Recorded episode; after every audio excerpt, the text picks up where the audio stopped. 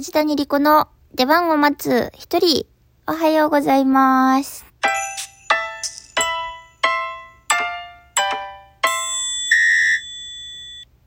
日本、スペイン戦勝利、おめでとうございます。藤谷莉子です。うわ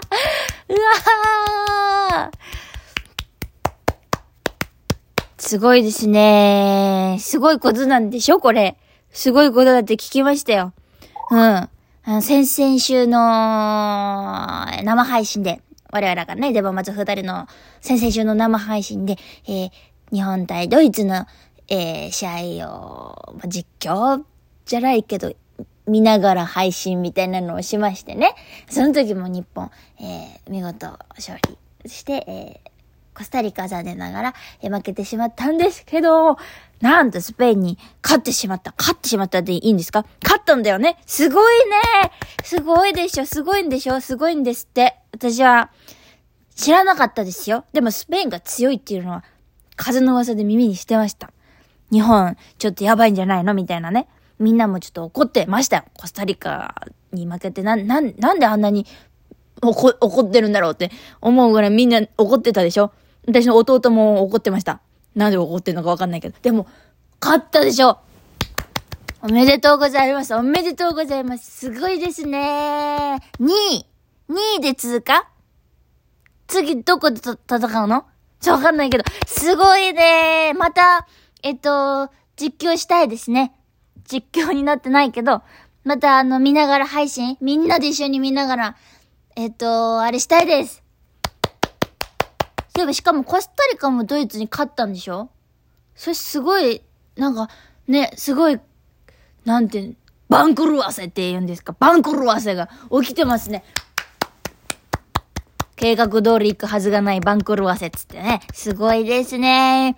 面白いですね。私のおじとおばも、とってもご機嫌なんじゃないかと思います。本当に、日本代表の皆さん、お疲れ様です。次も頑張ってください。わー。はい。というわけで、もう、一人なんですけどもね。ええ。一人、だからもういいかなと思って、まるまるクエスチョンも。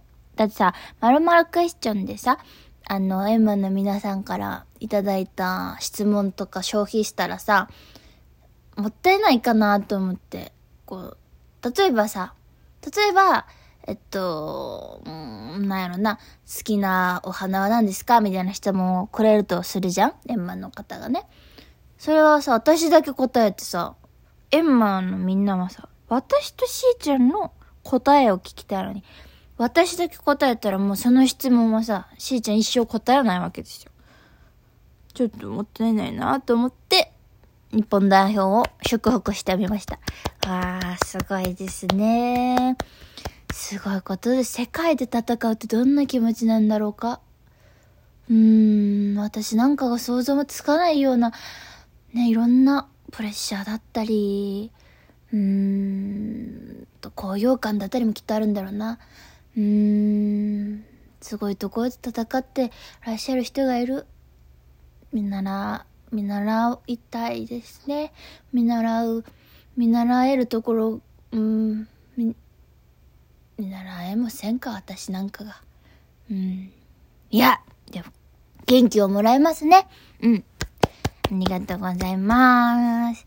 えー一人ですけども、えー私、藤谷が出演、まあ、1話だけね、ちょっとちらっと出演したドラマが放送されました。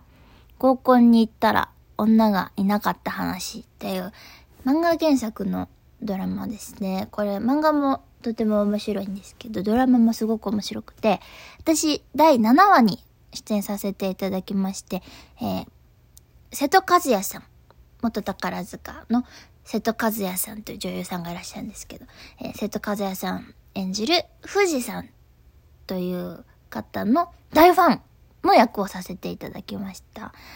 いや、楽しかったですね。これ、あの、瀬戸和也さん、私もちろん知ってましたしね。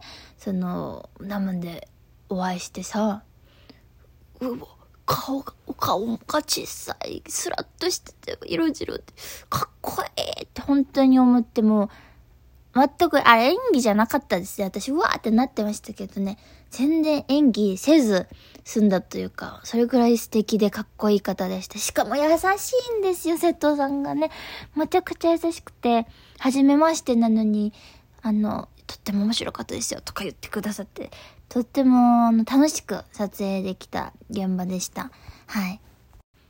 それでね、この撮影をした時が、ちょうど私が M バタフライの稽古中だったか、本番中、稽古中だったと思うんですけど、その時にあの、タカラジェンヌ、元タカラジェンヌのあの、浅見ひかるさんっていう、とっても素敵な女優さんが、座組にいらしたので、私、昨日、瀬戸和也さんとご一緒させていただいて、もうすごく素敵な方でしたって言って、ご存知ですかね？みたいな話でもちろんもちろん知ってるよって、も一方的だけど全然知ってるよみたいな話して。で、瀬戸さんの方にも、あ、今私、浅見ひかるさんとご一緒させていただいてるんです、みたいな。ああ、大先輩です、みたいなね、お互いおっしゃってたんですけど、この二人がね、二人とも本当に優しくていい方なんですよ。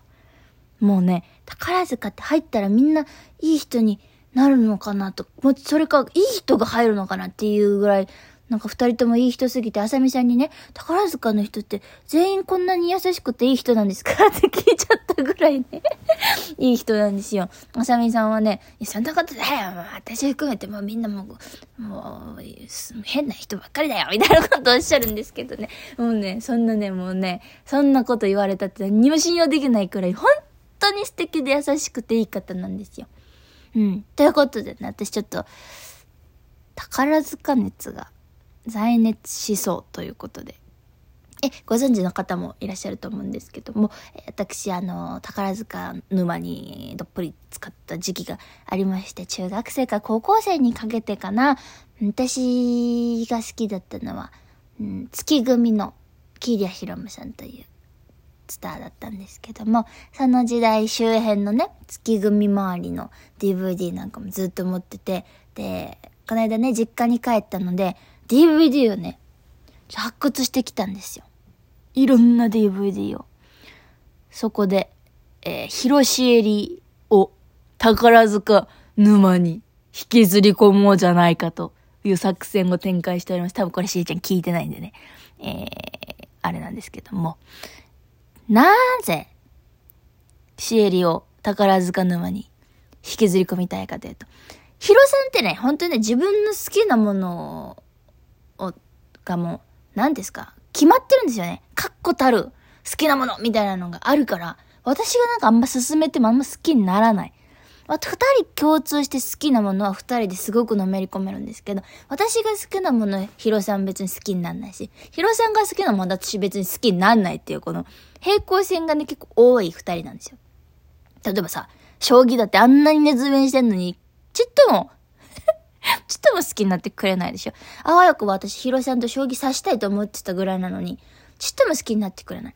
次宝塚ですよ、皆さん。私もね、最近の宝塚、もう全然見に行ってないから、とりあえず二人で最近の宝塚、見に行こうと思って。で、その前にちょっと予習として、私が説明できるさ、この人はこのいう人で、みたいな。できる私が見てた頃の月組の DVD を見せる。完璧な、完璧な展開だと思いませんか？えっとね、まずヒロさんに見せたいのが、宝塚見る上で、ま、最も見やすいと言われている、宝塚濃度が低めの、前も話しましたよね。海外ミュージカル系のものですね。ミーマイガールとスカーレット・ピンパーネル。こちらまず見ていただきまして、その後、ま、徐々にザ・宝塚っぽいものを見せていこうかなと思って。宝塚の演目の中にも、コメディっぽい、ラブコメっぽいものもあれば、悲劇、フランス映画みたいなものもあったりするんですよ。コメディはさ、先に見せたいなって思いがちやけど、逆に、やっぱあの、耳うるし、すみれの乙女たちがさ、こう、コメディをしてるっていうよりは、こう、美しく死す、みたいな方が、こう、思い描いてるイメージとこう、あんまり離れてないのかなと思って。だから、まずその悲劇的なものを見せます。まあ、アルジェの男とか、ゆかり子とかね。まあ、新聞漢文でしょうけどね。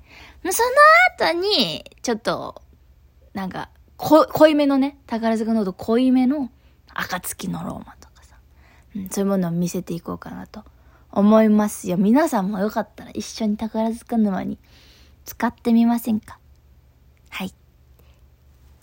無事、広しえりに、えー、DVD を見せられた暁には二人で、えー、その感想会なんかもね、収録したいと思います。ということで、この辺で終わりましょうか。えー、この番組週3回ほどトークアップしております。次回トーク配信は12月4日日曜日19時にアップします。次回ライブ配信は12月7日水曜日の夜22時頃からです。よろしくお願いします。